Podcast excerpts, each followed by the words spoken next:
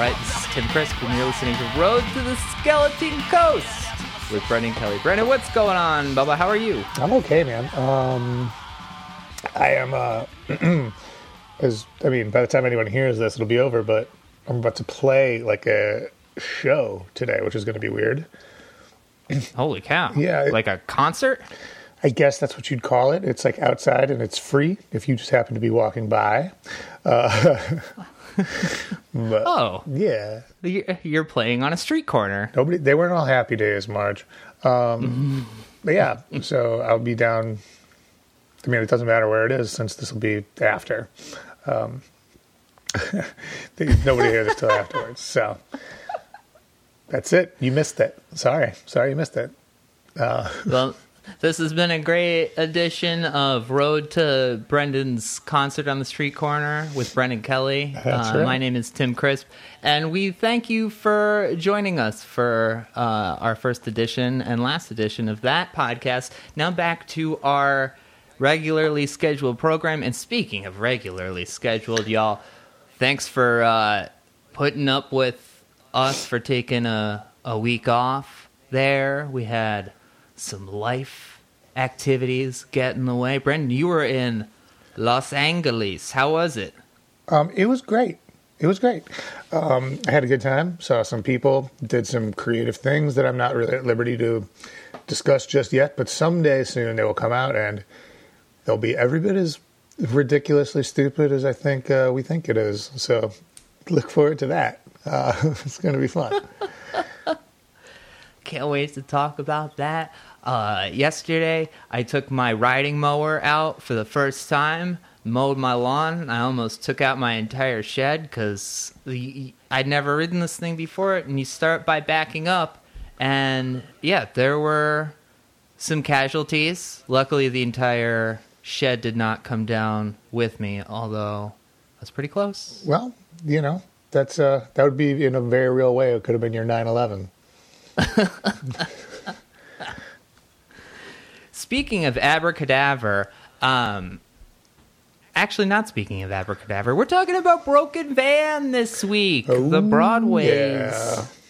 compilation album from the year 2000. Now, Brendan, Mm-hmm.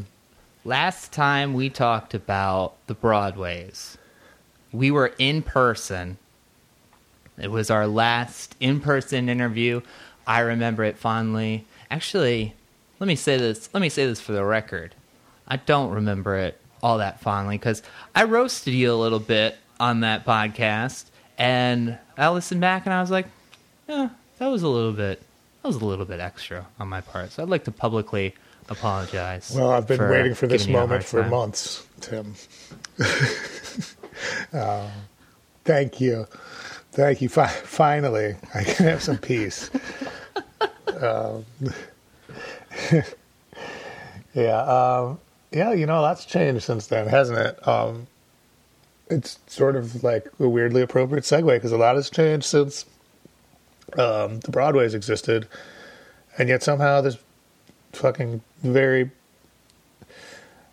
I I don't want to say mediocre because it's the wrong word. Um, uneven and at times terrible band uh, is like very very relevant today. Um, even though it's like you, you'd think it would not be, but you would be wrong.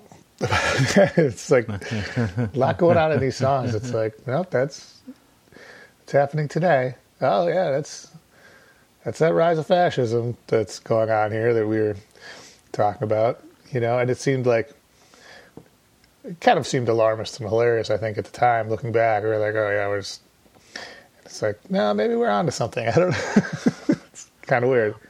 Honestly, it, it seemed like when we talked about it in 2016, for better yet, um, you know, even then it seemed like a little bit over the top. And then, yeah, it really, uh, I mean, I think that it had become more and more relevant. It was something that, like, was more part of the uh, just general discussion, especially living in Chicago when you're talking about, you know, particulars that had really only gotten worse in terms of the, you know, socio-political uh, commentaries. But yeah, listening to these songs, it's like, man, none of these things have improved. No. Um, and I mean, you know, weirdly, that's like kind of by design, right? That's the way that the institutions work. I mean, they, they work in Mhm. order to keep um, the imbalance sort of calcified, right? Like uh, that's that's the um, it's the whole purpose of an institution is to is to really like cement whatever's going on, so that it assures that the people that creates that institution get like um, what they would consider to be their fair piece of it, which is if you are not one of them, very obviously not a fair piece of it. But Right. I, I don't know that I feel like there's a lot of like genuine evil that goes into something like that. So much as just like, well, no, no, no. I mean, like, I need this nice ass house, and like, you don't know anyone who doesn't have a nice ass house, and so it's like, it's real easy to be like, eh, you know, and like, look, I put together this whole system to make sure I could have a nice ass house. I like so- put mm-hmm. together, you put together a hegemony, you know, like there, there you go. That's all you got to do, mm-hmm. you know, and, and it like, it, it, doesn't, it's not, oh, there's a lot of malice. I mean, like you got a, like a Stephen Miller or somebody like that who's like, has malicious intent. But even then, you know, I, I think his malicious intent is like, I think of these as like subhuman dog people. Um, I Yeah. I don't want my family around subhuman dog people, and um, you know, so I'm just doing what's right. I'm protecting them. You know, it's like not a lot Yeah. of people see themselves as the bad guy. You know, like uh, yeah. so it's it, it- it's it's really interesting to get older and like realize that it's like it- uh, there's a great documentary about the um, Miracle on Ice, um, Russia versus the U.S. in the 1980 Olympics, and uh, Someone was hanging out with Chris number two. well, actually, I, we did talk about this, but I've I've watched this many times. I mean, I used to be a hockey player myself, but uh, Me too. it was um, but it's told from the perspective of the Russian team. Uh huh. and all of a sudden that's when you realize like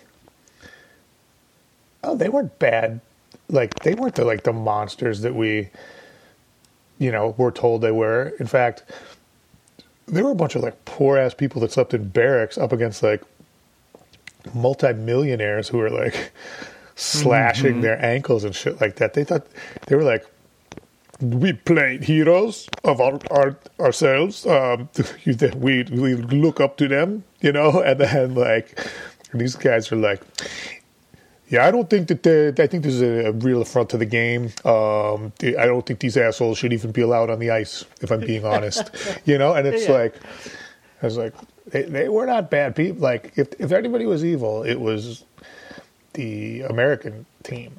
Um, All those college kids. All those. yeah. yeah, like Vladislav Tretiak, you know, who, a goalie who could have dominated the NHL through the '70s and into the '80s, uh, and then you got you got uh, shiny blue-eyed Mike Eruzione just being like, "Yeah, that's right, freedom. We were there. We were there for freedom. That's right." Yeah, well, you know, the whole thing. I mean, I could talk about this fucking goddamn documentary all day long, but um, uh, I don't think it's going to be very interesting to a lot of people. So, No, that's okay. I just wanted to say Vladislav Tretiak just off the top of my head, so everyone can know that I bring it. that is. you,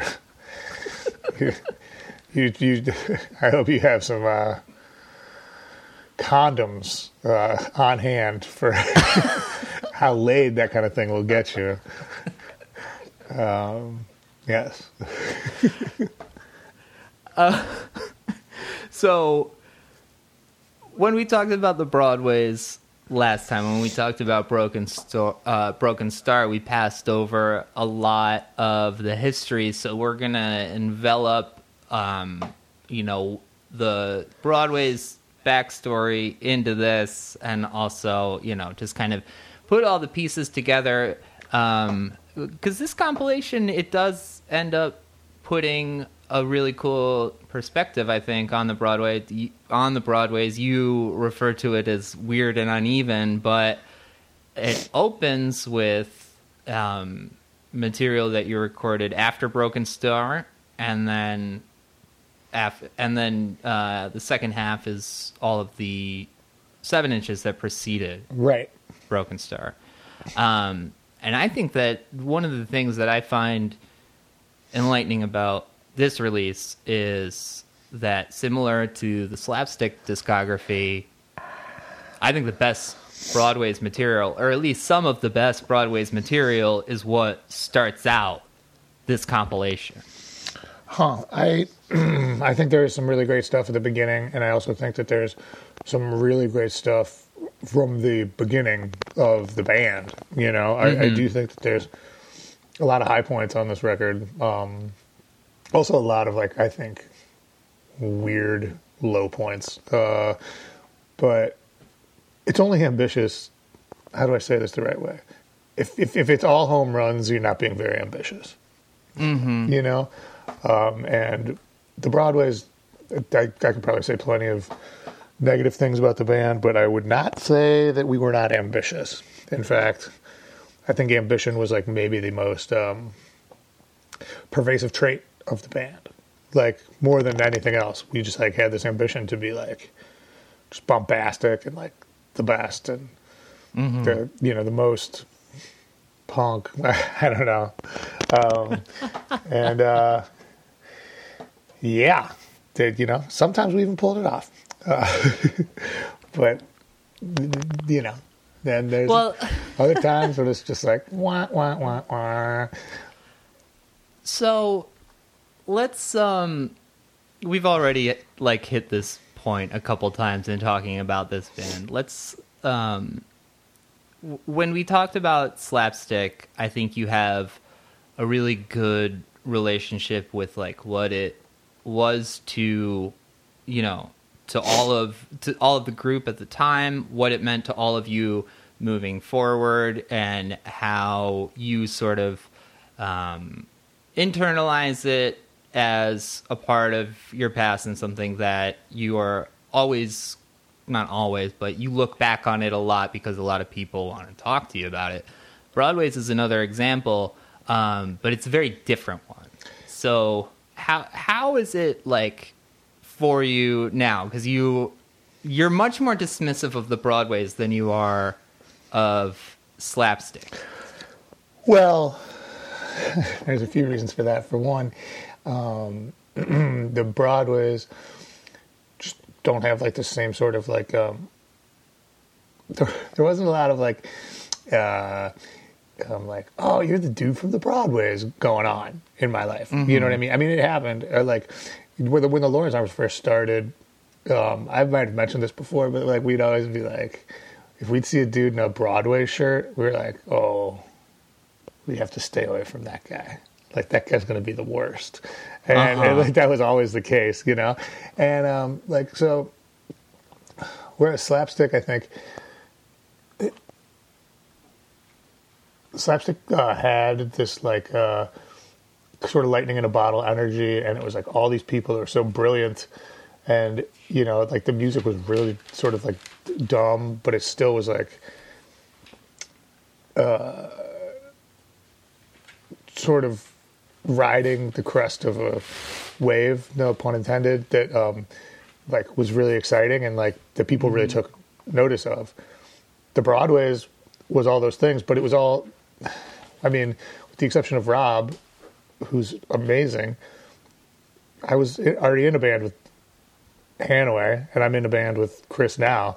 Uh, you know, so it's like it's, it wasn't like this like singular experience. It was just like, and we were just like sort of like weird mad scientists out in the middle of nowhere concocting something that nobody knew they needed to hear. Really, you know. So it, it's just a little bit different.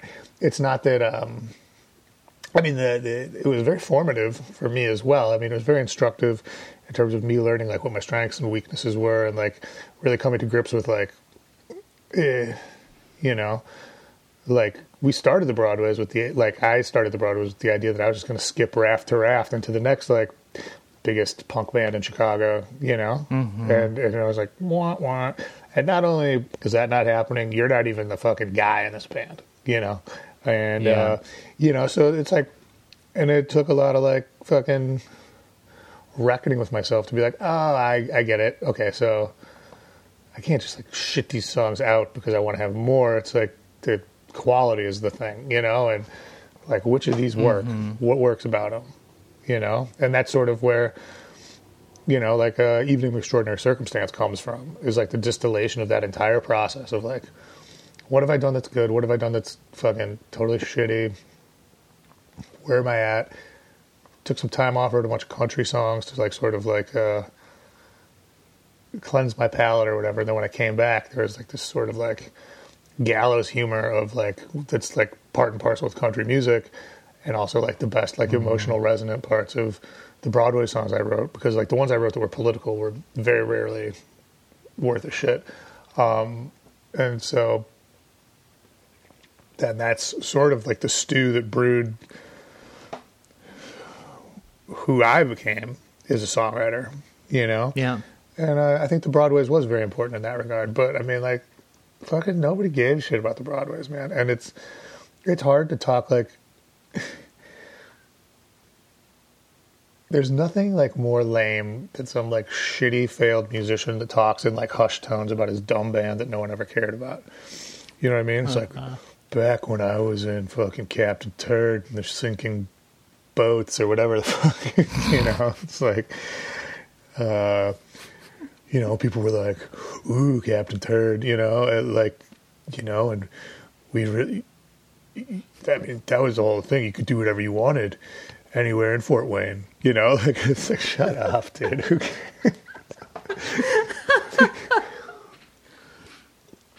It's um it, i'm using this example as just an example for the archetype um and we can do with uh with the detail whatever we want because it's it's full of them but um weezer's second record pinkerton was a massive flop Right. after the blue album and you would get people I mean, by the time I was like getting into music, you know, it was about the time that Broken Van's coming out.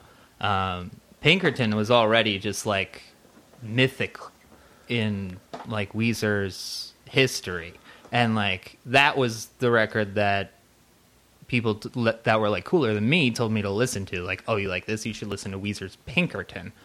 Um, that was a record that the band very quickly like disowned moving forward um and it wasn't until like years later that they really came around to it and i think like just like you know i don't think that they were excited about it Right. but it's almost it, it's it's similar to me in a way where it's like you have something that is that is so ambitious that falls flat on its face. And after the fact there is like there are people clamoring for it but it's sort of like i don't want to relive all of that disappointment. I can't i can't bring all this positivity that you're bringing to it is that is it similar? Do you think? You know what? I think there's a lot. I think there's a lot to that, actually, Tim. I think that's that's pretty pretty significant. It's pretty accurate. Side note: Have you ever noticed that like every single album Weezer puts out is a disappointment to its fans? every single one. It's the only band that made like that's what their like definitive characteristic is. Every time they put out a record, all their fans go, "What the fuck is this?" Every time since the first one. Yeah. And then like it's in like you get three records away and you go, well, actually my favorite's the Green album, you know, and it's like, it's like all right, well, I mean, what a weird fucking thing. That's like to have that be your fucking relationship with your fans. It's like, well, if they don't hate this, we're not Weezer, you know. um, but uh, so fucking um, yeah, I think I think there's a lot to that. I mean, like I know when people would always ask me, they'd be like, "How come the Broadways uh, broke up?" And I always would say, "Because you didn't come see us." you know, like uh, which is uh, in hindsight, a very fairly bitter response. Uh, but uh, I thought it was just funny at the time. But like, I can see that there's like a real bitterness in there now. You know, um, yeah. So yeah. Um, so there, I think there is a lot of that like mixed into it, and it's like, yeah, I think we thought what you know uh, what we thought was going to happen and what actually happened, uh, not the same.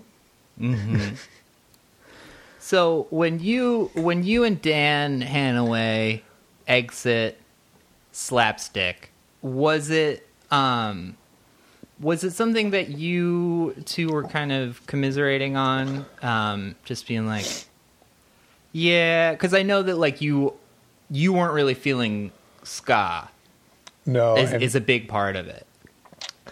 Yeah, I wasn't really feeling ska, and like um, there was there was some sort of situation where like something that I wrote, Matt kind of vetoed for something else that I think maybe Dan wrote that I didn't think was.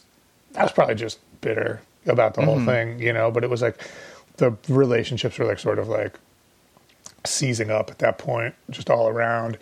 And I know that they- like in slapstick, they were having practices where Danny would just sing, and like I wasn't invited to the practices. And then Hanaway would tell me, but then me and Hanaway would go, and we'd have like practices where we just like jam out these new like crazy songs that we had written, which are the mm-hmm. ones on here, and then one that I wrote that never ended up getting recorded, called "We All Know That You Can Do It," which is where the uh, title of the one seven inch came from. Um, it was named after like their dead child or whatever. um, but um, but so we started doing that, and then we kind of had this like fucking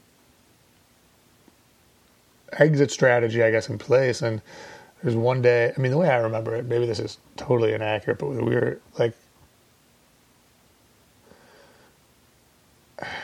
I can't imagine this is actually how it went down. It's like so dramatic. Like the way it is in my mind, there's no way it's what really happened. But I feel like we were at practice and they were playing a song, and I was like, yeah, I wouldn't listen to this if I wasn't in this band.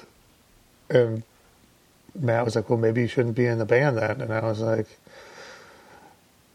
okay. And I think that was like just a conversation that we'd been like waiting to have, both of us, you know? And then, uh, and then I think Dan was like, yeah, I'm out too. Yeah. You know, kind of like, and then like sort of like shook up the whole thing, like sort of like, uh, it, I don't fucking know. I was going to use some like World War One reference, but I, I'm like, it's too early in the morning for that shit. You know, but it's like when the Ottoman Empire jumped in on the other side, and you're like, ooh, we got a real thing going on here. Um, but, uh, but so, so yeah, so we bounced and then we basically had this. I mean, we we were just like, how about uh, we take our two best friends, my awesome guitar playing uh, roommate Chris, and your awesome drummer roommate Rob. I think it would be pretty easy to make this work out really well, you know. And uh, and so we got together, and it was just like. Um, we, we had like four songs to jam at the beginning, and I feel like it was just like fucking magic. And I remember we had this like shitty like boombox tape, and like I went down to the fireside bowl, and I'm like playing it for people, and they're like, uh, and I'm like, oh, they just can't hear it. You know what I mean? They just can't hear what's going on in the actual recording. Well, it's funny that you mentioned the Fireside Bowl, Brendan, because we talked about that on Patreon. Okay, hopefully we did. Yeah, it's a real fucking twelve monkeys situation here. That's the plan. uh, our Patreon, patreon.com slash better sandwich, is pretty much the greatest thing that has ever been invented. Brendan and I hang out the way that we always have, and sometimes uh, I have some friends come and join us. People like Chris Number Two, uh, Brian Fallon, Matt Allison, who I actually had a nice conversation with Brendan while you were gone, something that I'll be posting on the uh, Patreon here, which I'm not going to tell anybody what it's about until after we post it. Okay. But it's good. Wow. But other things, yeah, we talk. We're, we are going to talk about Fireside Bowl. Brendan is going to reminisce, and I'm going to be like, "Wow, who was there? Oh, another one of my old friends." Yes, that's right. It was um, the, the Angry Joe and the Turds boats. oh, King Turd and the sinking boats. I don't remember. Aye, aye, Captain. Yeah. So you can sign up for that over at patreon.com slash better sandwich. It's seven bucks a month. We usually are doing uh, just a weekly episode of uh, just bonus content, whether it's a phone call or some type of uh, discussion topical with me and Brendan. Uh, it's a pretty cool time, and we uh, invite all you to join us over there. Yeah, please do.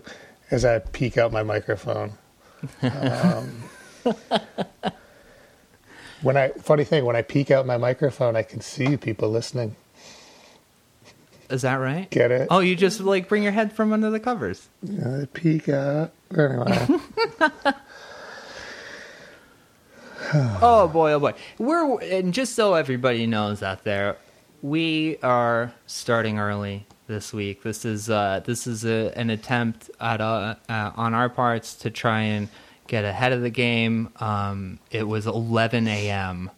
when we started, so we're, if we're dragging, don't worry, we're getting there. I only went to bed at ten thirty, so Yeah, I went to bed after than you. But then again, I'm sitting in this brown room. It's hard to get any light on my face. I mean ten thirty a.m. Oh, yeah, that makes sense. You look like shit. Ah, feel like shit. So, Rob DePaula, you said, is uh, Dan Hanaway's roommate at the time. He he was his best buddy. I don't remember if they were roommates actually. Like as I said that, I think that they both maybe still lived with their parents because Rob. I I mean, we're still young, you know, and it's uh, and Dan was like kind of fresh out of high school and then had just done a lot of touring with Slapstick, you know. So I don't know that. I think that maybe they both still did live at home. They did become roommates pretty quick after that. Um, and uh, um, yeah, he was like Dan's like childhood buddy, like very similar to like me and Chris. They grew up together, started playing music together. They had a band before Slapstick. It's called Drop Jaw. Mm-hmm. We talked about that in the Slapstick episode. Rob Hood's drums, and then Dan was just like, he's a fucking incredible drummer. He's really very innovative, and that would prove to be true. Like Rob was, of all the ambition in the the Broadways, Rob was definitely as ambitious about being like the coolest, weirdest drummer that had ever lived. Um, just for his own, like, I mean, he would say that too. He's like, I want to go down as like the fucking coolest, most innovative drummer. I, I mean, like, there's a lot of fucking weird ass shit that he does on this. I mean, also Yeah. in the honor system too. Like, as this, as their whole thing moves on in a different direction. But um, yeah, so he was great. He was a, I mean, the, the whole the whole thing was just like kooky. It's like you know, like the when you see those documentaries about like uh, Metallica, and it's like, yeah, I know we got like four mad scientists, and we just went into the lab to create, but except for they ended up being Metallica, we ended up being the Broadways, you know. How is Rob like, just as a dude, hanging out with Rob? Um, the the kindest, the sweetest dude in the entire world. Really funny. Um, really like disarming. Um, very just chill. I don't think I've ever seen him get mad, um, which is really saying something. Especially considering the Broadways was like a fucking Waldorf salad of rage. Uh, but uh, Yeah, um, he, he's he's fucking awesome. Like, um, Rob's one of those dudes that like can really get away with that kind of motherfucking you to your face, and then he just smiles, and you're like, "Well, I didn't like that, but uh, what am I gonna do? Fucking punch this guy in the face?" It's which is different than Rob Kellenberger, which I said something similar to, about. Like, what I said about Rob Kellenberger was like he'll say things where like in a room, or if anybody else said it, he'd get punched in the face, but he says it and it kind of somehow brings the room together. Yeah. With Rob DePaula, it's like he'll kind of like could like motherfuck you straight to your face, and you'd be like, I can't be mad at this guy. Look, you know, look, look what a good time he's having here. Like it, it, it's just like he's just like charming and endearing in a different kind of way. Mm-hmm. But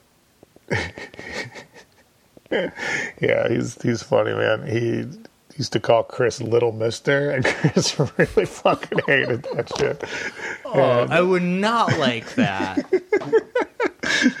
But you know, and like he had a lot of shit like that. It, it, and it, like if I was calling Chris that, he'd be like, "Dude, shut the fuck up," you know. Uh-huh. With Rob, he'd be like, oh. Well, that sounds like a great dynamic. You just got some like, you know, just kind of silent rage, and then um, you and Dan obviously um, never had any issues. No, never, never. Um, yeah, I mean, like at first, the thing is that like when we were like sort of architecting this whole thing out, like we were like such a squad in terms of like we just like, well, I mean, all four of us, but like me and Dan were like always like together, like talking through shit, like um, sort of like sentinels, you know, in some sort of like platoon or whatever. I know I don't; those things probably don't match. I don't care. Um, but uh, as it, as it like moved further and further on, like different sort of like alliances formed, and at a certain point, it was just like me over here, and then those three like kind of kicking it.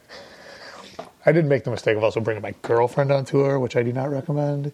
Um, and I kind of even Oh. knew knew it was a bad idea, but I did it anyway, and that was like really was like sort of the nail in the coffin in terms of any cohesion between me and those three guys.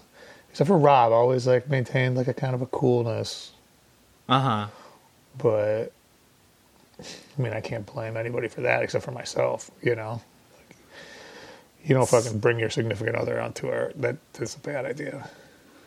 Um, Hanaway is someone that I think, in the terms that you've described him, and also just like seeing him at ground control, Yes. um, I would imagine that if I if I knew Hanaway, I would think in the back of my mind, and this is definite. It's obviously me projecting because I'm I don't know. I've never met Dan, but he seems like someone to me who my energy would just be like, I don't think this guy likes me, no matter what.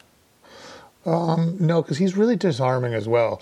He um like if he does like you, um he's just like super gregarious and he you know like the kind of guy that's like, wait, what'd you say? So, I, I, I fuck say that again. That that yes, that's it. Holy shit! I don't believe like I don't believe you just said that. That's the funniest Yeah. shit I've ever heard. You know, like that kind of thing, like where it's just like. uh, He's like a really like a true like um sort of like libertarian and that like credit where credit's due kind of thing. It's like I don't owe you shit, but if you fucking like you fucking work for it, then by all means, here is like all of my accolades, you know, back at you. Um, you know, which is like I, I think it's respectable. Obviously, it serves him well. I mean, you know, he's an incredible weird genius and does incredible weird genius things. We'll circle. Let's circle back to um, sort of the timeline because what I'd like to do is actually get into the release itself and then use that as a way to kind of go through the um, timeline for the band. So this comes out in the year 2000. on Asian Man Records, which is the same year as Alkaline Trio's self-titled comp, is also the same year as Ghost Stories and Honor System Single File. So by then, like where where is where are you and Chris with the Broadways? Where where do you think you are with Dan and Rob? Why is this Um, coming out on Asian Man? Do you think? Dan just had the masters and put together the whole thing, and then kind of like let us know that it was coming out. You know, um, as soon as the Broadway, the the Broadways was like a, a zit. Like as soon as it like popped, everything felt fine again. So it's like we were still friends with those dudes, um, but not until like the initial like sort of soreness wore off, you know. But by by the end of this, it was just like Dan was like, "Yeah, I'm just going to do this," and I think we were like, or at least I was like, "Yeah, I don't, I don't care," um, and I kind of saw it like in the final proof stage, and was like, "Yeah, that seems fine," you know. Um, I probably had to contribute lyrics to it or something, but uh, I don't even know if it has lyrics in it. I Um, don't think it does. Yeah. Okay. Well, then I didn't. Yeah. Sorry, I didn't do shit. Um, so the you know at this point the Broadways was like sort of I think in the in the rear view mirror for everybody, and we'd kind of like moved on from it, and it was just like yeah, you know, that was a thing. This is pretty hilarious to call it Broken Van, Dan Dan Hanaway all the way, you know, and Yeah. you know, just like uh, he was kind of like put a package together, and it was it was cool. Um, and uh, I can't really think of why he would be so interested in doing it. Probably because I bet Mike Park probably was like, "Hey, I did, re- you know, pay for those recordings, and uh, also here's the seven inch. And I don't want to keep pressing the seven inch." And then also, Dan had the other seven inch um, on his own bicycle records, Yeah. you know, and um, and so you just put it all on a CD, and you don't have to keep repressing that like unprofitable shit anymore, you know. So, I mean, it makes like sort of logistical sense to me why you do that, but um, I, I'm just speculating. I really don't know what the Yeah. conversations were. So that's interesting. So Mike Park paid for, I'm guessing, the unreleased material. Yeah, I assume so. I mean, it's not like we did. Well, I just wanted to clarify. No, no, no, no. I'm, I'm, no, I'm just thinking through it myself. I Yeah, mean, yeah, yeah. When this comes out in the year 2000, and we just, you know, spent time talking about how We Are the Champions of the World affected the Lawrence Arms, um, does Broken Van, like, come out to. No. no. no. So with the Lawrence Arms, like, when you toured, would you bring this CD on tour with you to sell? I don't think so.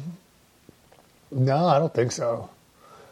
Um, Probably mail order exclusive from Asian Man. Yeah, Asian Man mail order exclusive. Um, I mean, I could be wrong, but I really don't recall ever like having a active crossover, you know, um, campaign uh, going on there at all. Um, I mean, we tried to say at first we tried to say ex Broadways rather than ex slapstick, just because slapstick was like conjured so many things that we weren't.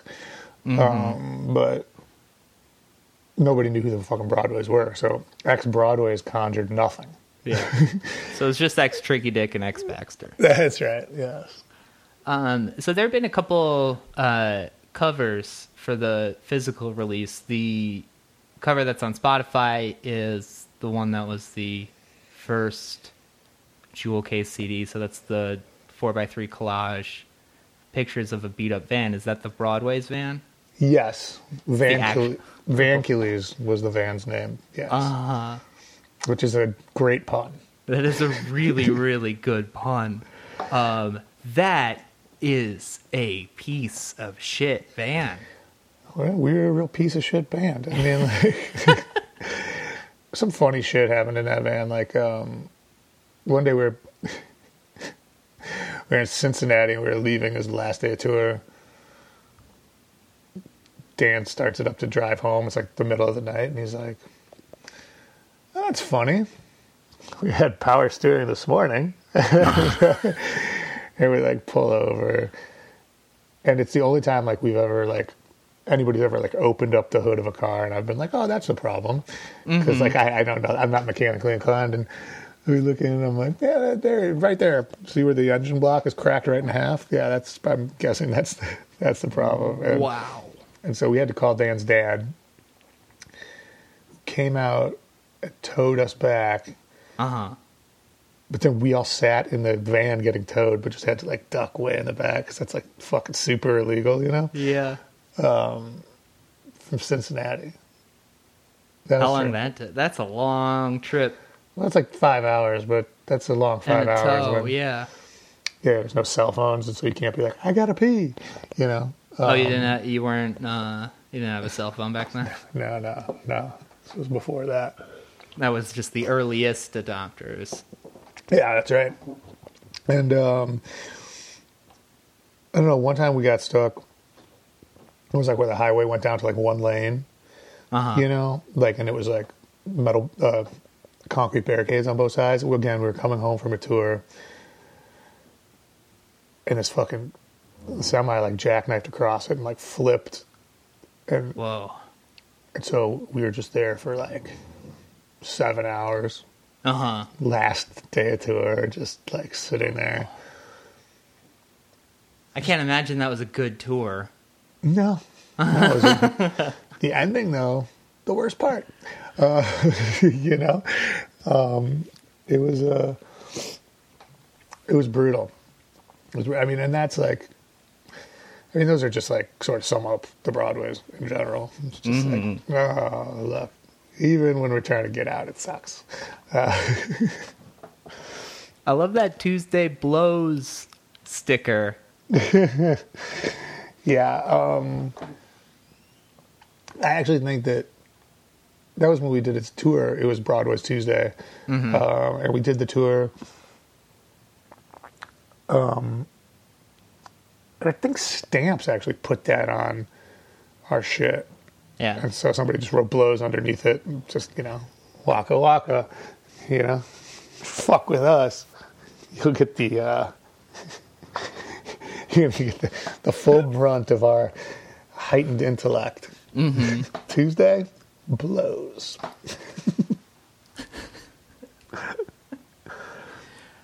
Were you getting along with Stamps on that tour? Yeah, I seem to recall everybody was getting along pretty well. Yeah. That's Yeah. good. That's nice. Yeah, no, that was a really fun tour actually. Um, actually, that was when I think I started not getting along with Dan that well on that tour. Hanaway. Yeah, Yeah. so that was sort of like a beginning of the end kind of thing. Like for me, I don't know if anybody else like noticed or cared, but I was like, nah. like I internalize that kind of stuff and get like really um, in my own head about it. So I could have also been like projecting a lot of things, but Totally. you know, I remember there was one night we played in uh, some basement, and Tyler from Tuesday, who was like Dan, had he had like taken over as Dan's like main dude at that point, mm-hmm. you know, like, uh, and he was just like drunk, and he thought like we're playing, you know, in this basement show, and he's like. Don't let these guys play any more songs. Just keep starting your own songs everybody just wants to hear your song, you know, and we're like, oh, and Dan- Dan's like, you know, like, and it was like, uh, I was like, oh, shit's getting weird here. I don't know, but uh, yeah, she was getting weird. Um, So yeah, this has a this has had a few different like covers and pressings. Um, the original one, I think it's funny that it doesn't say Broken Van. It didn't say Broken Van until like a later version, and then you had vinyl pressings in like 2009. Where do you, where does this start to like gain traction? Do you think the Broadways as like a mythologized band? Um, I really don't know. Um, I know when we did the Asian Man 15 year thing, um, that all of a sudden there's people there that were like, you know, camping out, selling zines based on the lyrics and stuff like that, and Mm-hmm. like there was like a there's like a whole little thing going on around it. Is that still going on? I don't know. Um, you know, was that just like a, a brief flash? Because I can't imagine that the Broadways are like more popular now than they've ever been or anything. Uh, Like, um, seems to me like there's, I think the,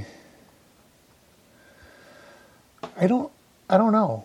I don't, I don't have any idea. I, I like, it seems so weird to me to even say like that the Broadways is like this mythologized band, even when we played like Riot Fest, which is I think why those vinyls were pressed and all that kind of stuff, you know. Mm-hmm. But I mean, even then, it was like there. I mean, I guess there's like two thousand people there in a pouring rain. That's a Yeah. lot, but it it just seemed. I don't know. The whole thing is weird. It's very hard to. It's hard for me to even remember those shows as being good. Not that they weren't, not that they were, um, either way. But uh, yeah, I don't like. I mean, I'll tell you this: like Mike just Mike printed the record, probably just put a new cover on it when it the first pressing sold out or whatever, which probably took a few years. Um, then probably put another cover on it because that's like kind of what Mike does. Mm-hmm. And then put out the vinyl once it sound, seemed like a thing that would be saleable for whatever reason, whether that was like us doing stuff for like the Asian Man 15 year and then Riot Fest, or whether that was because enough people had bought it. I don't know.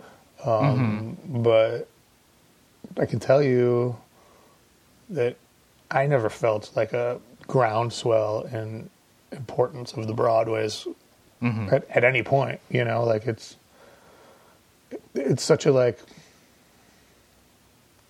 to me it's just like those those days and those tours and stuff like that and ever since then it's like a few random weirdos were like hey the broadways here and there it always Uh-huh. seems like it's had that same like steady stream of um, sort of very underground um, almost like the weird like record collector kind of hipsters just like showing me they know what's up more than like really giving a shit about the band you know Mhm. Yeah, I could see that. I think also like the 2009 for a vinyl release makes a lot of sense because I think that's when things really start to like pick up again for vinyl. At least Asian Man was starting to produce a lot more vinyl. Yeah, Mike that time. definitely definitely did like a whole thing where he would like like repress all of and so, in a lot of cases for the first time um, Lawrence Arm stuff on vinyl, you know, and uh, yeah, so I think he was he was a big early adopter in terms of that like oh vinyl is going to become like where we make money suddenly as opposed to where we lose money. Yeah. This is just in my head since I've moved, but I am finding myself saying, ah, but the CD is a much better form now that I think about it. Do you have a preference? Um, I mean, to be perfectly frank, I'd rather just listen to shit on my phone because it's so easy. Uh-huh. Um, you know, and I'm just like trying to consume music for like fun.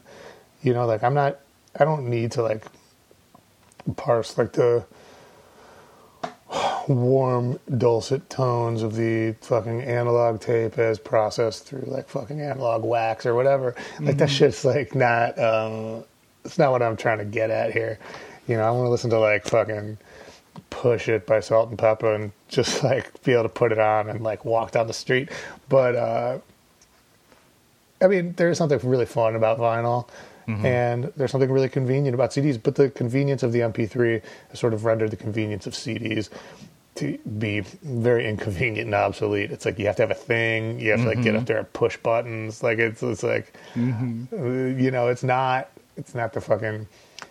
So yeah, I mean the CD is a superior format. I love in any case, I love the art component of CDs and records. Um, Kids don't know about that shit though. It's so weird. Like, um, our friend came to town who was like very close to us and like has known my kids since they were, you know, born.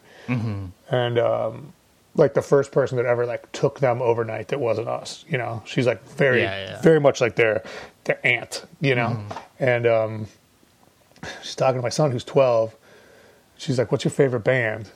And he's like, "My favorite band." uh, the Lawrence Arms. She's like, no, for real though. And he's like, okay, besides them, uh, Blink 182.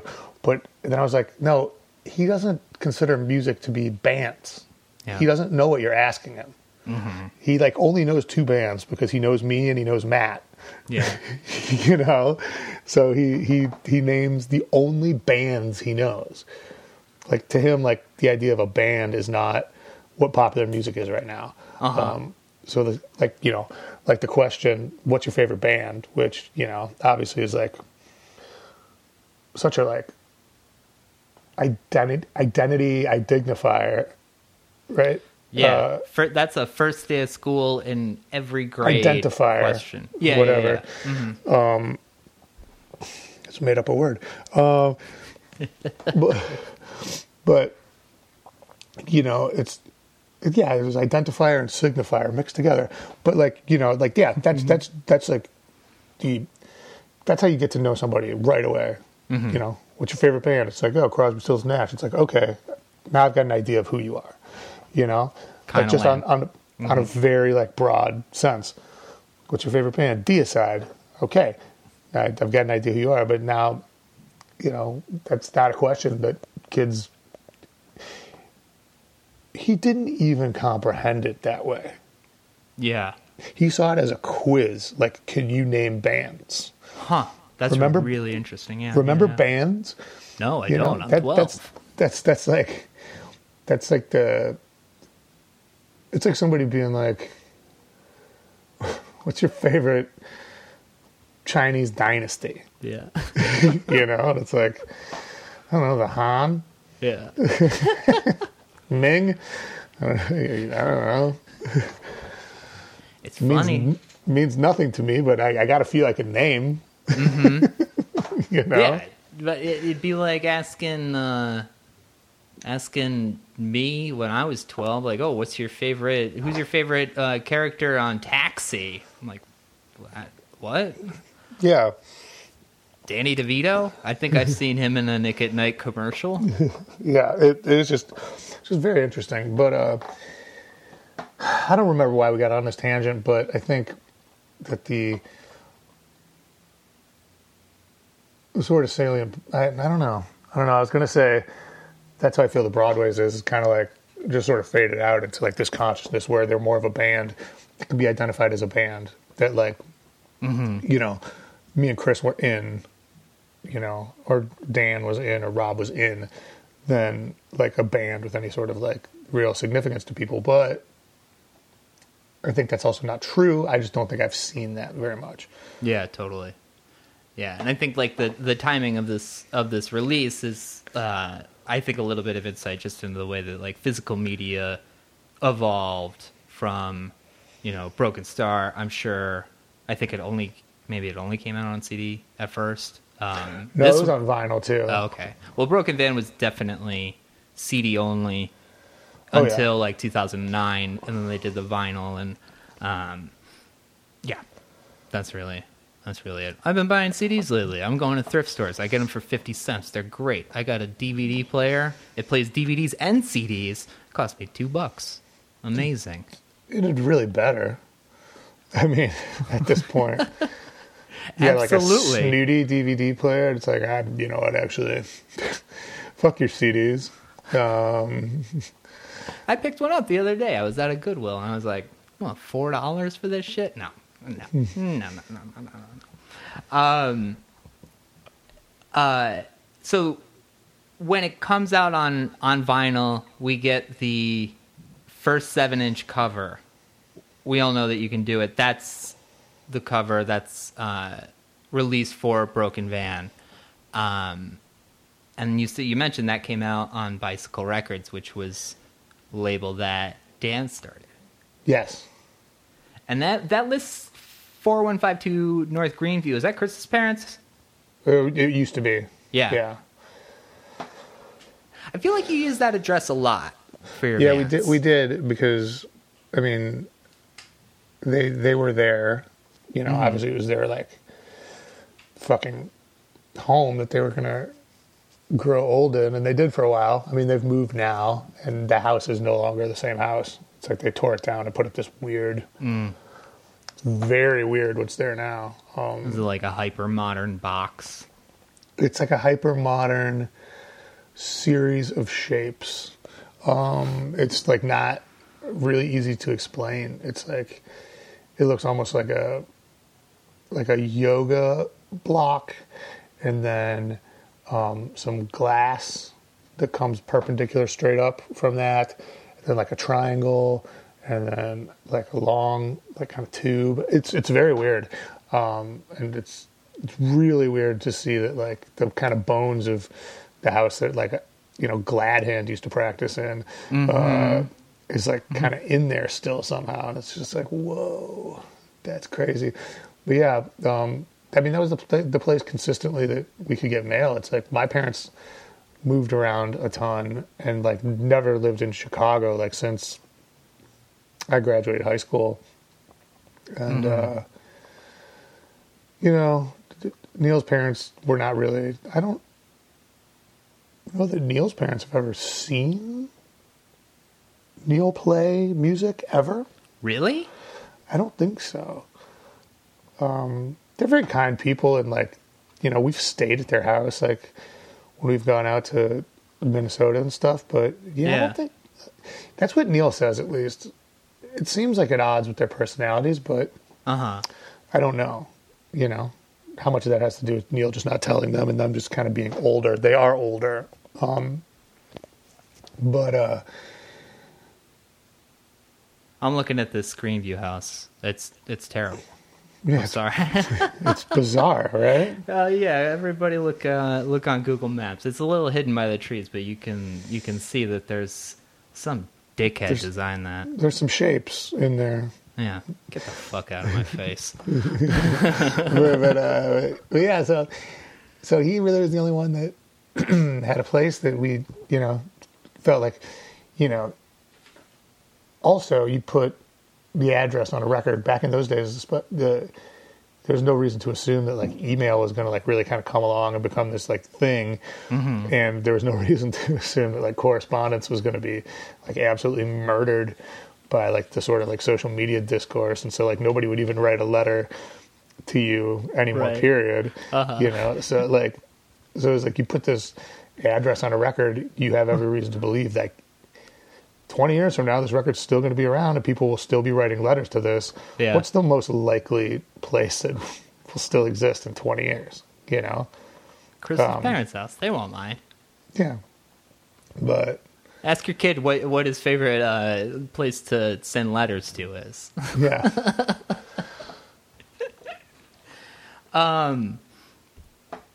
So there's there's a little bit there's a little nugget in here that is only tangentially related to the Broadways, but I'm going to ask you about it. Um, there's a catalog that comes with the first seven inch that advertises um, a upcoming seven inch on bicycle by the Alkaline Trio. Do you know anything about that?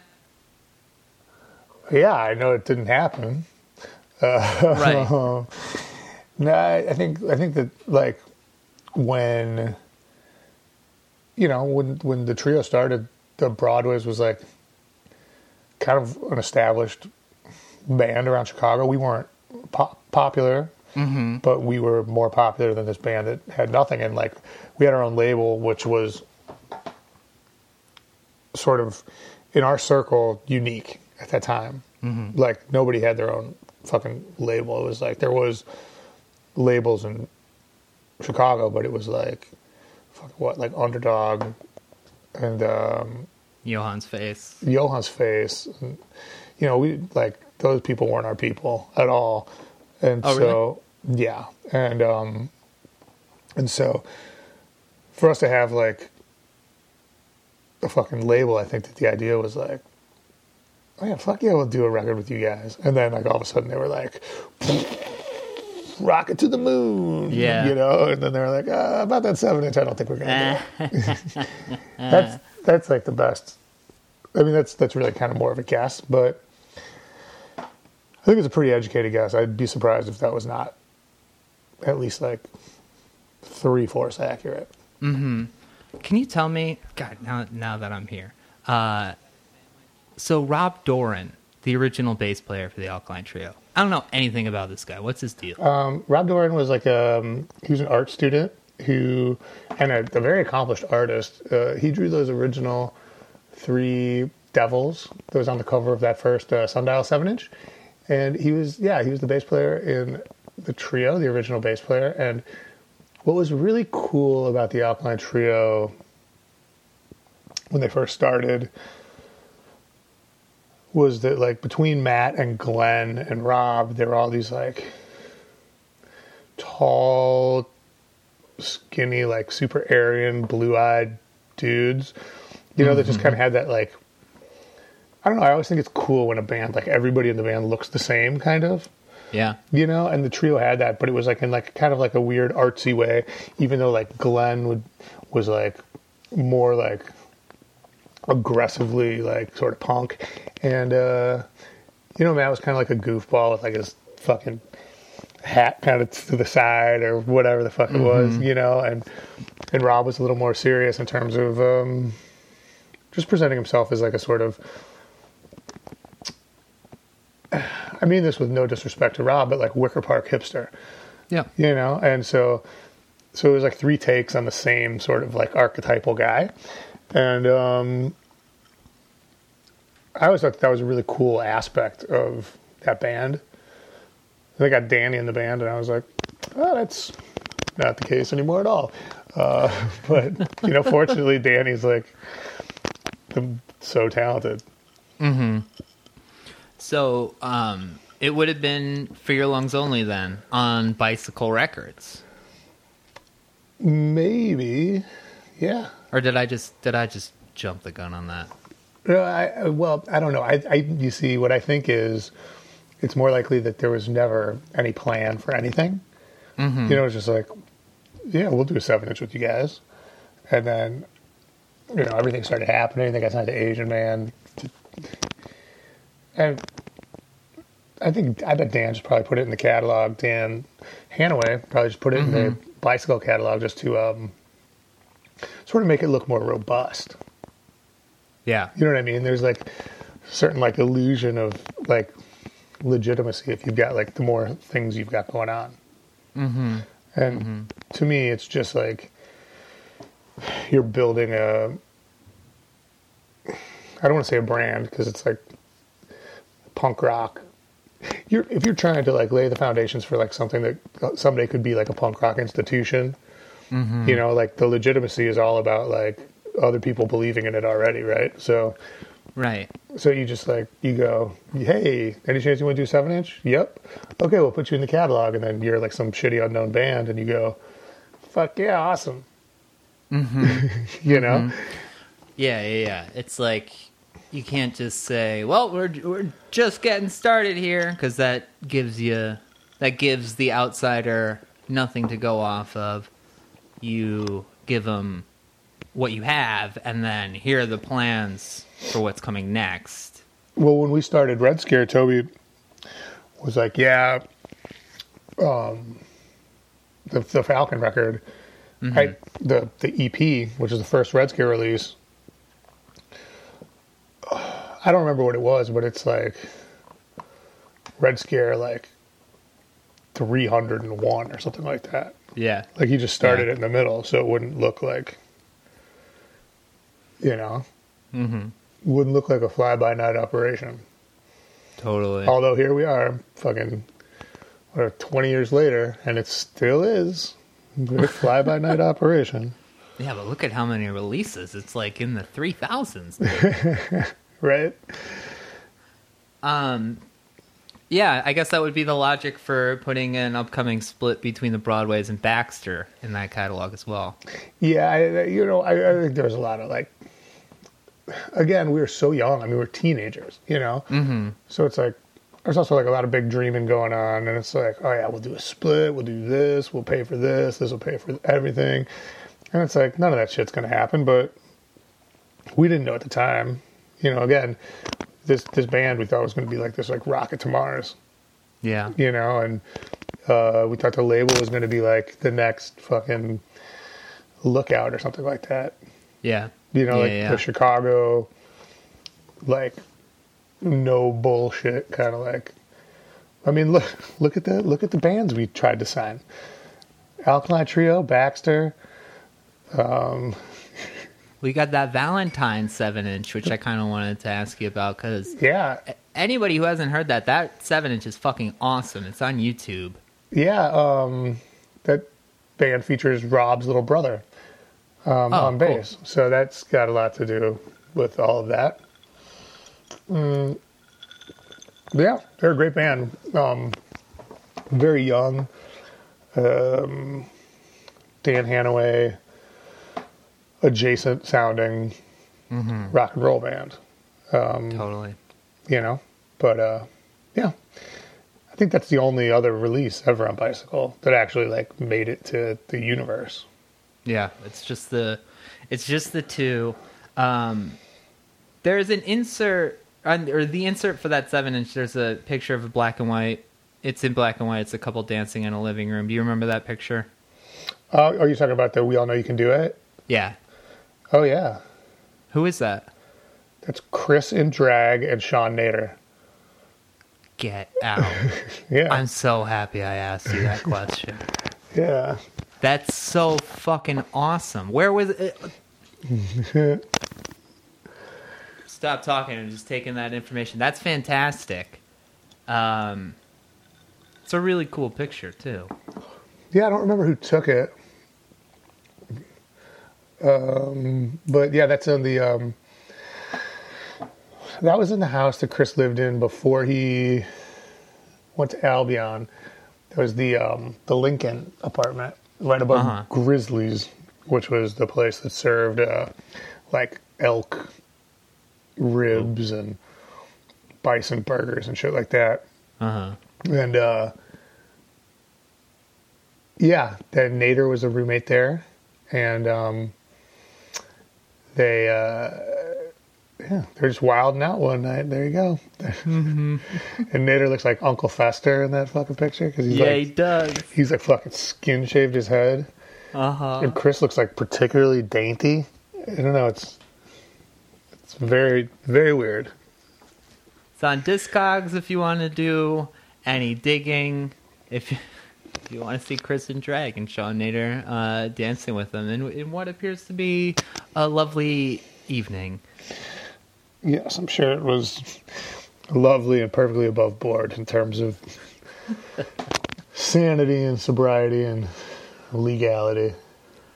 Um, the Broadway's text, that logo, who who originally designed that? That is Chris, I'm pretty sure. Yeah, and Yeah. he did the artwork to Big City. Uh, yeah. Yeah. I didn't, I didn't, I didn't know that he did anything like that. Um, he doesn't really. Um,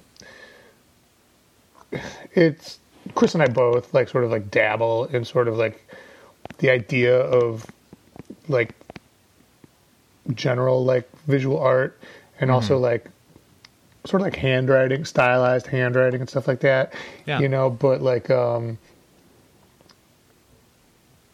no, I think that was something that he did and he just had it kind of around and he was like, This is pretty cool. We are like, Yeah, that's fucking real cool.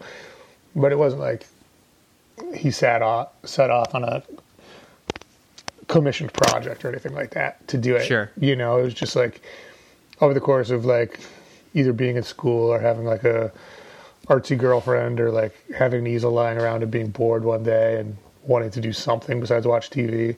You know, sometimes you like make a song or you paint a thing or you know, like I mean, I've got paintings all over this house that like I've done, and nobody would consider me to be a painter, mm-hmm. even after seeing the paintings. Strangely, uh, but I'm trying to think if I had any down here. No, I don't have any down here.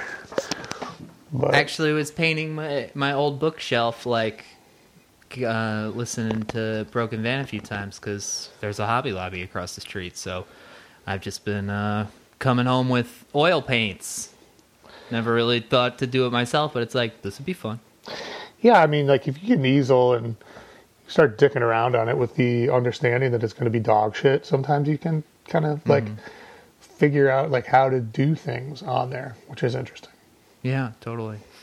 Um, did you know that there's a band in Japan called Big City?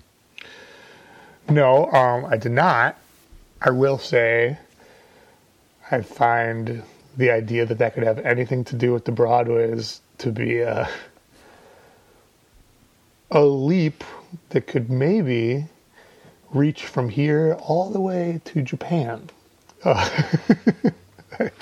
Well, it does because it's my friend uh, Matt Nusko, who is a uh, Chicago transplant living in Japan. Started a band up there. They're called Big City. Oh, right on. I mean, it's not the best Japanese band name I've ever heard, but it is very Japanese sounding. Big City. My favorite Japanese band name is still Let's Go Beach. It's like That's a, a good one. blistering hardcore band. I like Death Side. Yeah, Death Side is cool. So, um, after you do the first seven inch, Big City comes out on Asian Man. Was there? How did that? How did that go? That seems to deviate from the plan of your uh, your home base record label is putting shit out. No, the idea was to do both at the same time, Ah. thereby like harvesting fandom from Mike Park's burgeoning, but still fledgling at the time label. You know? Really? Still? Yeah, yeah. I mean, well, he had slapstick and less than Jake. Uh huh. Um, you know, some of those good comps. I guess MU330 was probably doing pretty well at the time, and then he was. But I mean, like, I think that those were sort of the big things that Misfits of Ska, Slapstick, and Less Than Jake were really what he was like making his money on at that time. Um, God damn it! Really changed everything, huh? yeah, but I mean, it didn't change anything in terms of like what goes on in Mike's garage. You know, Yeah, he, which is amazing. Yeah, I mean, if you are, um, I mean, Mike Park is extraordinarily uh, frugal. I guess would be a way you could put it. I can't drive anything other than 44. Yeah, dude.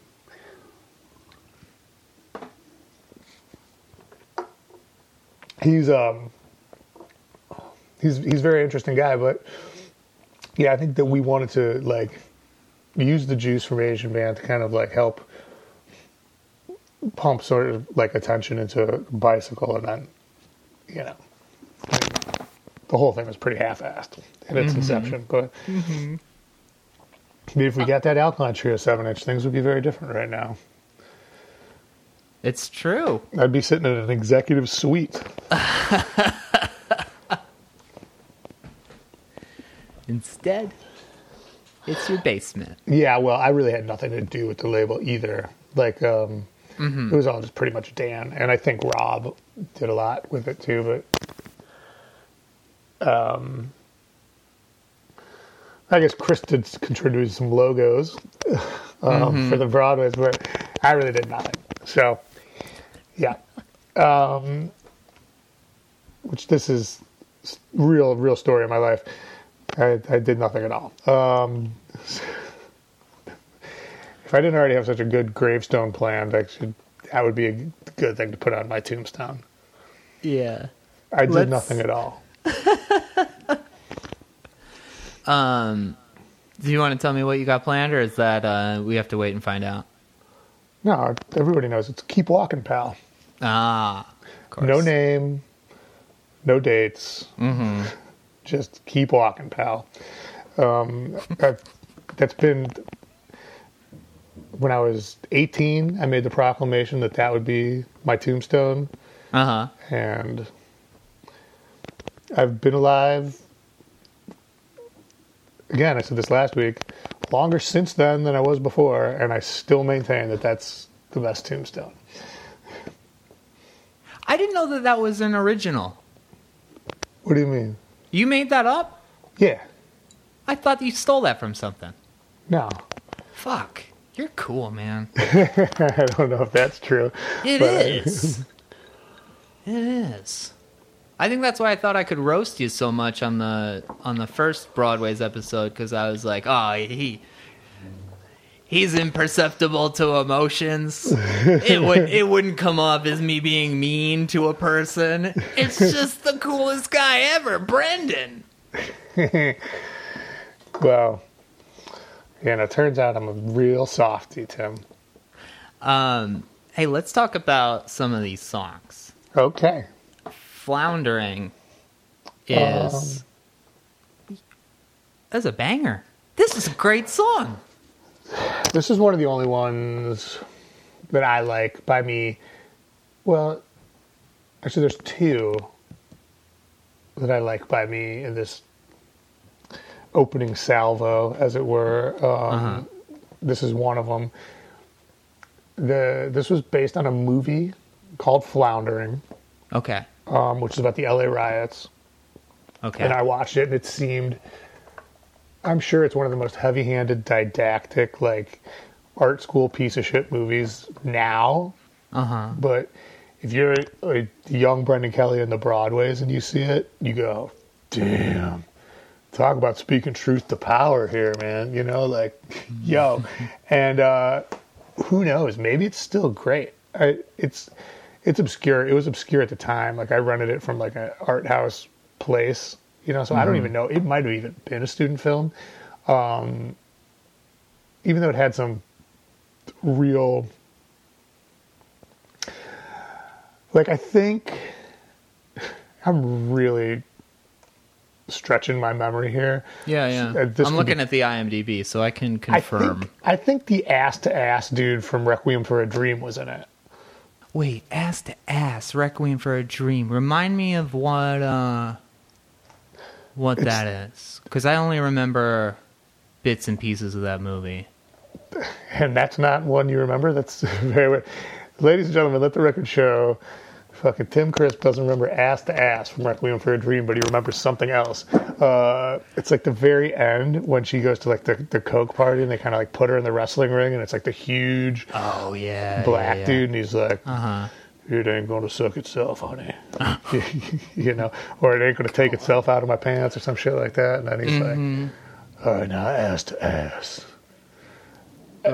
Ass to ass. Dude, what was it in like the late '90s and early 2000s about just dragging every movie character into the worst shit? Um, because the world was like totally fine then. you know, like you're looking at you're looking at a universe that has not yet felt pain. Mm-hmm. Like 2000. Give me a fucking break. August 2001. Everybody's fucking partying, man. Mm-hmm. you know, it's like, so yeah, it's like you want to see art. Mm-hmm. It's like, ooh, let's let's see what it would be like if a human being was in trouble. you know, and that that became like the permanent reality, and now it looks like capricious and cruel to like subject someone to that like through like a work of art. I mean, Yeah. that's that's like delivered with any sort of like veracity as opposed to being like um, like a horror film that's like designed to like shock and appall or you know some sort of film about love where at the end of the day you're working towards a greater thing or like some historical piece you could have a modern era thing where somebody was just like dick through the dirt because it was like yeah that's not reality Yeah, to me, yeah, yeah. you know. But now it's like, ugh, no way I'd ever want to see that shit.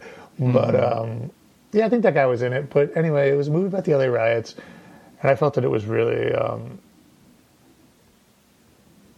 it had just like a really cool voice to it. I feel like Mm-hmm. it definitely blended like in in that same way that like medium cool, like sort of blended Oh, hell yeah. like um, sort of verite cinema with actual documentary footage and like Yeah, kind of yeah, almost yeah. like like proto Borat type shit. Really, in a weird way, Uh huh. which I recommend if you guys haven't seen it. It's really cool. Borat. Yeah, Borat. Borat is is a better movie than Medium Cool, and I'm not even joking. Um, but uh, the uh, the takeaway from Floundering that I got was like you can like you know like I put like the Rodney King quotes directly in here and stuff, and that was sort of based from what I can remember on the fact that they were like using like real news footage, like sort of that was like at the time very current, Yeah. you know, like and like s- sort of putting you in a putting this like fictive world in like the very very immediate real world you know and like utilizing nonfiction as part of the art you know Yeah. of this fiction and uh that's really what i recall taking away from that story um and you know obviously the movie had enough of an impression on me that i wrote a song and named it directly after the movie mhm Yeah. Doesn't seem like one that uh, a lot of people would be like, "Hey, is that a is that a reference to Peter McCarthy's floundering?" Yeah, right. Yeah, yeah. It's uh, it's an obscure one, but like, I mean, like the Broadway's trolled in the obscure so much. Like, I don't even think that I was trying to be like check out my obscure knowledge. It was more just like we we just fucked with that kind of stuff, you know. Like like uh, I mean, I don't think anyone would look at the Broadways and be like, "Oh, this is a hipster band full of like esoteric like gatekeepers." you know, like right. I don't think that was really our thing. Yeah. There's no like, there's no seven song EP that's just like based on Magnolia, but Yeah, right. Yeah, but like the the French version. Um, yeah, this is a song about a movie. Uh, it's a foreign film, actually. So, yeah. Yeah, yeah. The um, no, yeah, this one turned out pretty good. Um, Yeah, because I mean, I, the you know the reference of "Can't we all just get along," um, which was Rodney King's quote, which has always just been, you know, as somebody who didn't like experience this stuff directly and has had so many instances of like looking back on it just through like a million different lenses, whether it's like behind the music or like basketball documentaries. Um, sure. the that like can't we all just get along quote is just always comes off as such a strange thing because it's almost like this guy is put into this position where he's speaking for something and he's like "I- i'm just a dude that got the shit kicked out of him now i'm like a spokesperson for uh what everybody should be like doing afterwards Right. Yeah, no, it's um Yeah, no, it's really fucked up. It's like uh yeah, yeah. you kind of got to hand it to Rodney King for like taking like his 15 minutes of fame, which, you know, I'm sure he'd rather not have. Um Although it does seem like it probably like. Oh my god! I was about to say something so like. Just like puritanical and white. I was gonna say. Seemed like it helped him get clean, but it's like it, I, I don't Yeah. care about that. That's not my fucking business. And mm-hmm. like, you know, although I do know that usually people that are like in positions of being like super high on the streets and get beat down by police, that's kind of like the I think that's a wake up call. No matter you know what your Yeah, sure. situation is, where you go. "Eh, what life would be better than this probably. It's like not being super fucked up and getting beat up by police. But again i recognize that that's not you know fucking do whatever you want rodney king fucking power to you. But and i don't know what he actually did but it seems like yeah if you're getting beaten by like the sort of like uh to use the same word again twice in an episode, uh, hegemonic stormtroopers, and you can come away and be like, uh, "Hey, everybody, can we chill?" like, uh, like, Yeah, I get sure. it, but Uh-huh. like, can we, can we fucking dial it back a little bit? Mm-hmm. It, it's a really good use of a platform, um, and I say that as like, you know, I saw the stand up this dude um god his name's curtis cook i think. Um, i'm going to make sure of that before i start crediting somebody's stand up to the wrong dude. Um, but he's a dude i follow on twitter. Oh, he seems Curtis Cook. he, seems cool. Yeah, following him on Twitter uh, must be significant choice that you made. yeah that's right. Um, but he's like uh, you know he's like I need to look up to see if Martin Luther King said that shit. Um, uh, I, you know, you guys think black people know a lot about Martin Luther King, but uh, and I don't want to like do his bit here, but essentially, Right.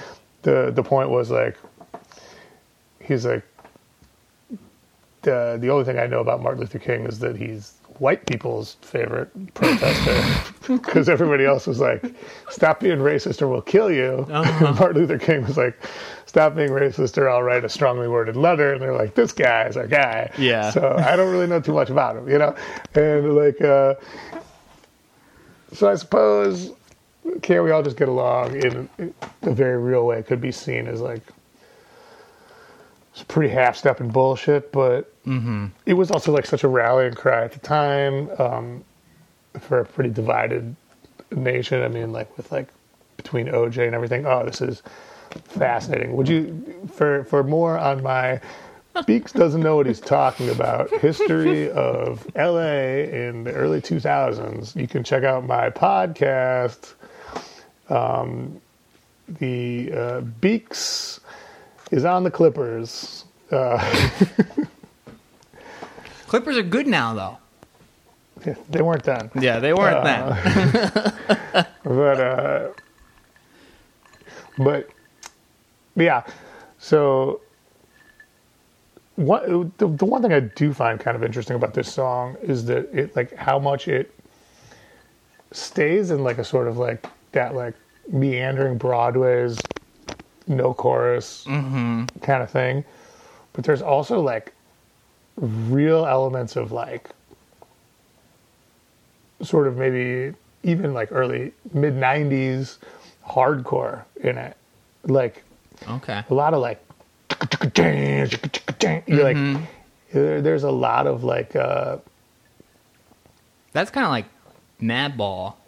it's got a yeah it's got a more interesting like uh sort of hybridization um of of the sound of the broadways than a lot of stuff that i at least tended to pull off in this band Yeah, totally. It's funny that you that you say that because I think when I heard this song, I was like, this seems like a sort of like a forgotten step in between Guided Tour Chicago and uh, the Broadways. Yeah, I think this song. I think this song definitely paves a huge, uh, paves the way a lot for the thinking that would go into like the construction of early Lawrence Arms songs. Um, because this one and another one that we'll probably talk about soon are like the the ones that I took away from this bit. One, you know, like oh, this works actually. Mm-hmm. You know, mm-hmm. what else can I do that's like this? But in the case of this song, well, it's weird because with this song, it's like the it is a very political song, but at the same time, it's like a it's like a homage to a piece of art. So yeah, I didn't write it as a political song, even though it is. Uh, There's that filtration of like the internal internalizing of um, you know what's happening that right that I think is absolutely uh, an important piece to everything yeah. that you write.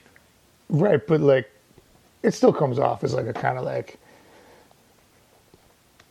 dumb privileged white guy singing about like things he doesn't really totally understand, but sure. I and, mean, that, that, was, all. There was a lot of white people on that like IMDb cast list. Yeah, but it's it's something that like I sort of reckoned with by the time I got to the Lawrence Arms, and I was like, all right, none of that. Okay, mm-hmm. like you mm-hmm. don't need to go there so much. Um, and I mean, like, there's been a few missteps here and there with that. Like, uh,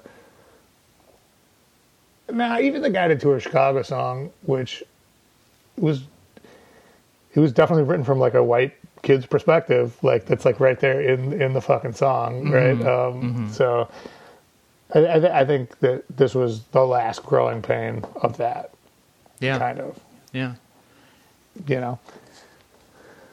I think those those those are good things to take away from this. It's it's funny, like you know the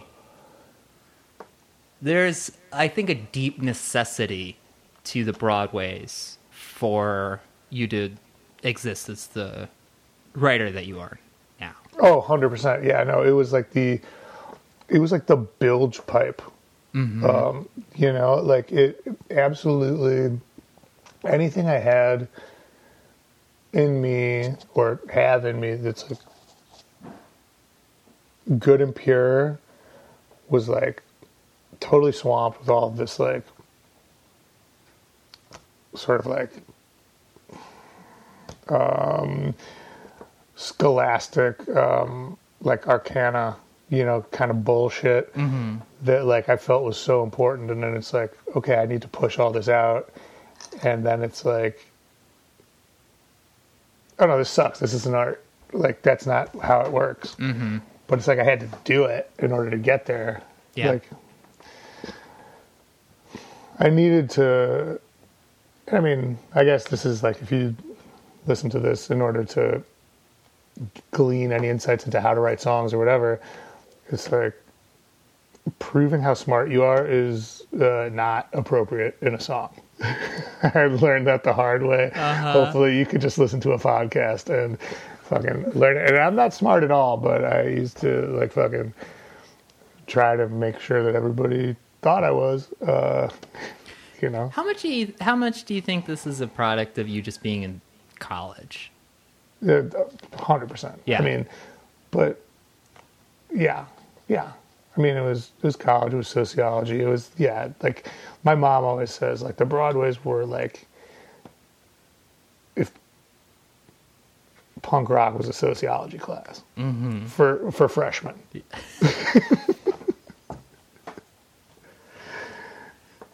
I like you your know. mom. Yeah, no, she's cool. I like her. um, but but she's right. Also, not necessarily the news. Um, this is, I think, such a slept on dance song it's a jammer, dude. Holy like, shit, yeah. It, okay, first of all, it's this is a song that's like a lot like Point of No Return by um, um, Immortal Technique, in that it's like it's about every single thing that's ever happened in the world. that's, that's an injustice from like the dinosaurs to the future.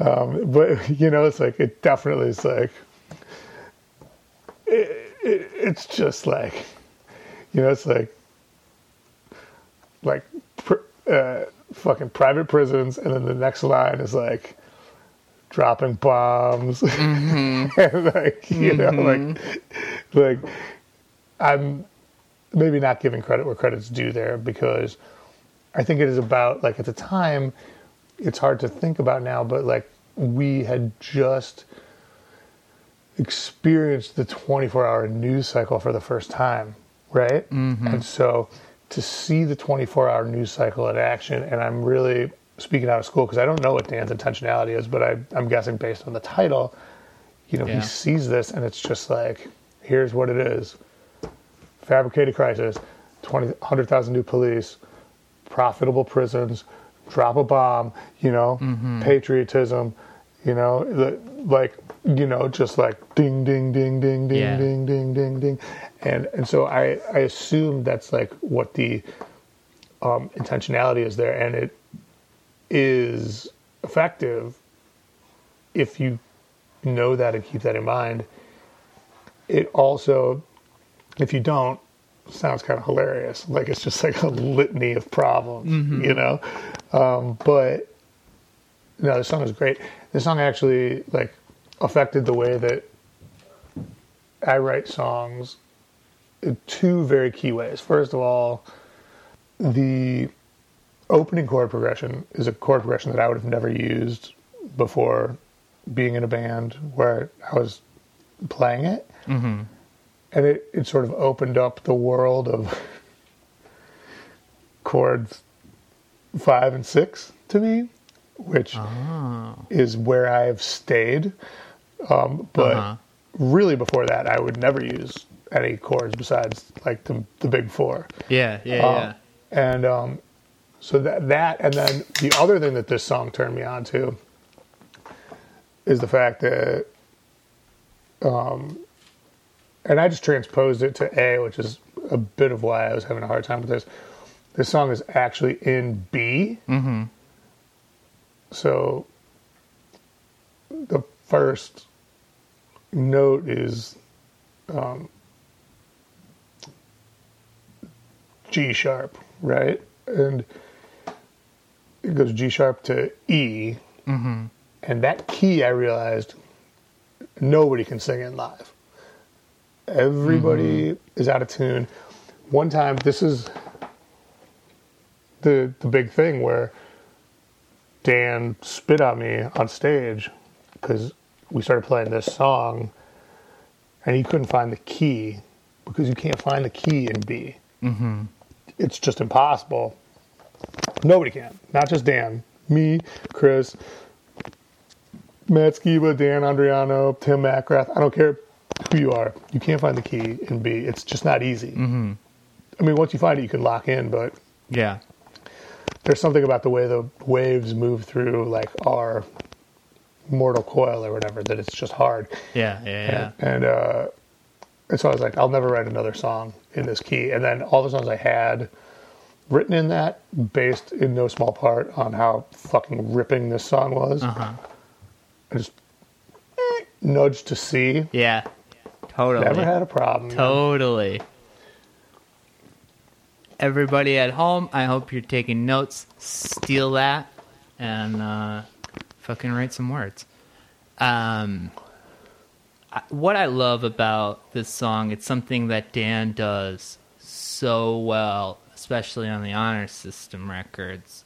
Um, it's just got this like real quiet evening like nobody else is awake in the house feeling and like this song and the way that it like presents and the way that it flows it's like you fall asleep with the with the TV on and it's just like here's what here's what you dream of and it's just so Dan writes such sad music that's like indebted to like Fugazi writes Spring. Um, and there's just such a like deep melancholy to it, and this is like one of the best examples of his that I Yeah, no, this there. is. Uh, it's funny. I would never think of this song as being sad. I think of it as being very angry. But Mm-hmm. um, yeah, I, it, I mean, he definitely has a. He's got a natural ability to start with something very hyper personal Mm-hmm. and push it out. yeah, you know and um it's cool i mean it's it's it's always it's always how this is an effect like how this is affecting me as like a person that is viewing what's happening with sort of tied hands mm-hmm. you know and it's it's never just like this like dictum that comes down from like some mount that's like yeah, this is bad this is bad this is bad i hate this you know mm-hmm. It's always it's always like couched in a very personal and often sad and like uh you know unable to cope narrator because i mean how can you Mm-hmm. I wish Dan had more records. Yeah, well, I mean, he does have like the Ratasusi record and uh, Mm-hmm. the uh, Rise and Run record, which I think a lot of people don't like. People have slept on those too, Yeah, and like if you don't like Ratasusi, I don't think you wish Dan would have more records.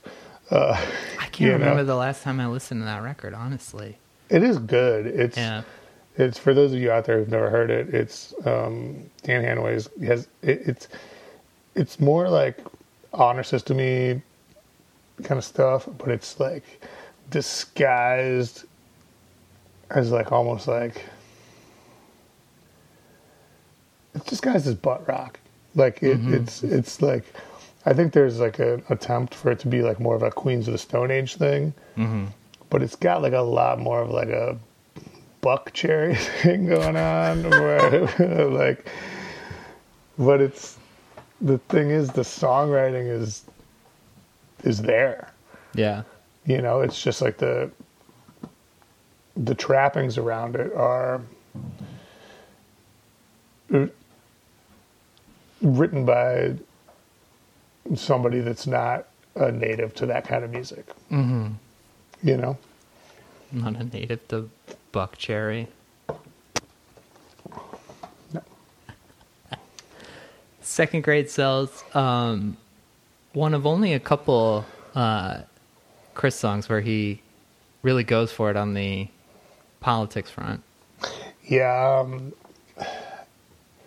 this one there's like they were getting into like the um, hook your finger into your collar and like pull it out and go hmm section of this. Um, this like reads a lot more like an essay than it does a song, and Mm-hmm. I don't think the song is great. Um, I think it's this is a lot more like screaming down from on high to me than Yeah. like the what you know what this does is like from like a human perspective. Um, but it's like very ambitious. I mean, it like definitely goes all over the place. Mm-hmm. You know, it's um a lot of parts in song, Yeah. and uh, Yeah, this is one of those that just like goes and as a listener you kind of like lose focus pretty Yeah. easily. and it's like so chris definitely did this a lot in um the broadways Mhm. you know like a great example would be um nautical mile where Yeah. that whole song is like all over the place but if it didn't have like at the end and if it comes down to just you and i standing on the last corner in the last town of the last city. In the burning world, you'll still have someone on your side. If it didn't have that part, Mm-hmm. The song would just be a mess. Yeah, yeah, yeah. You know what I mean? Like you, uh, uh, like you listen, you're like, okay, I'll go on this like fucking nine minute drive because at the end of it, there's like a fucking beautiful cascading waterfall. You know, Uh-huh. like you don't go on a nine minute drive to just like sit in a Hy-Vee parking lot and just like fucking look at the wall. You know, um, right. this song is more the second one, I think. Mm-hmm.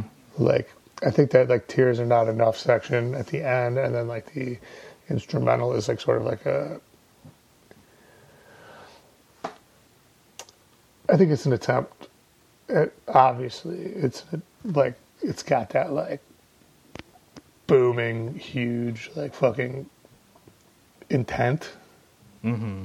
I don't know that it really works. For sure. But I mean, like that's as much my fault as anyone's. You know, it's like the it's the baseline that I had or whatever. You know, like Uh huh. I just I just think the whole like. But listen, we're we're gonna get to more songs like this very soon. We'll get to um next week. Mm-hmm. Um, this has been uh, Broken Van, uh, episode one. Of, uh, I I'm having a fun time. Me too. friend. Yeah. Always. Re- recapping the Broadways, getting into a little history, and looking at uh, the hits and the misses as far as songs Oh. go. But um, yeah, this is our podcast. It's called Road to the Skeleton Coast. There was a record uh, that came out uh, a few months ago called Skeleton Coast by the Lawrence Arms. That's why we started the podcast. You all should get a physical copy of this because, as we discussed earlier, artwork, it's just so nice to have in your hands, whether it be a vinyl record or a CD. Both are available at epitaph.com.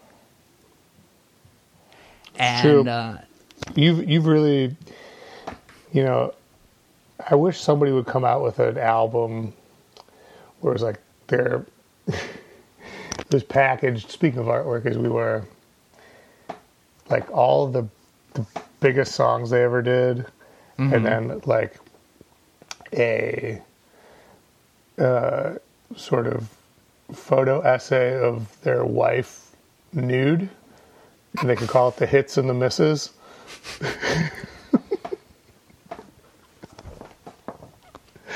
it's pretty good, right? That's fantastic. Patreon.com slash better Sam. We'll be back next week. Thank you, friends. Bye, everybody.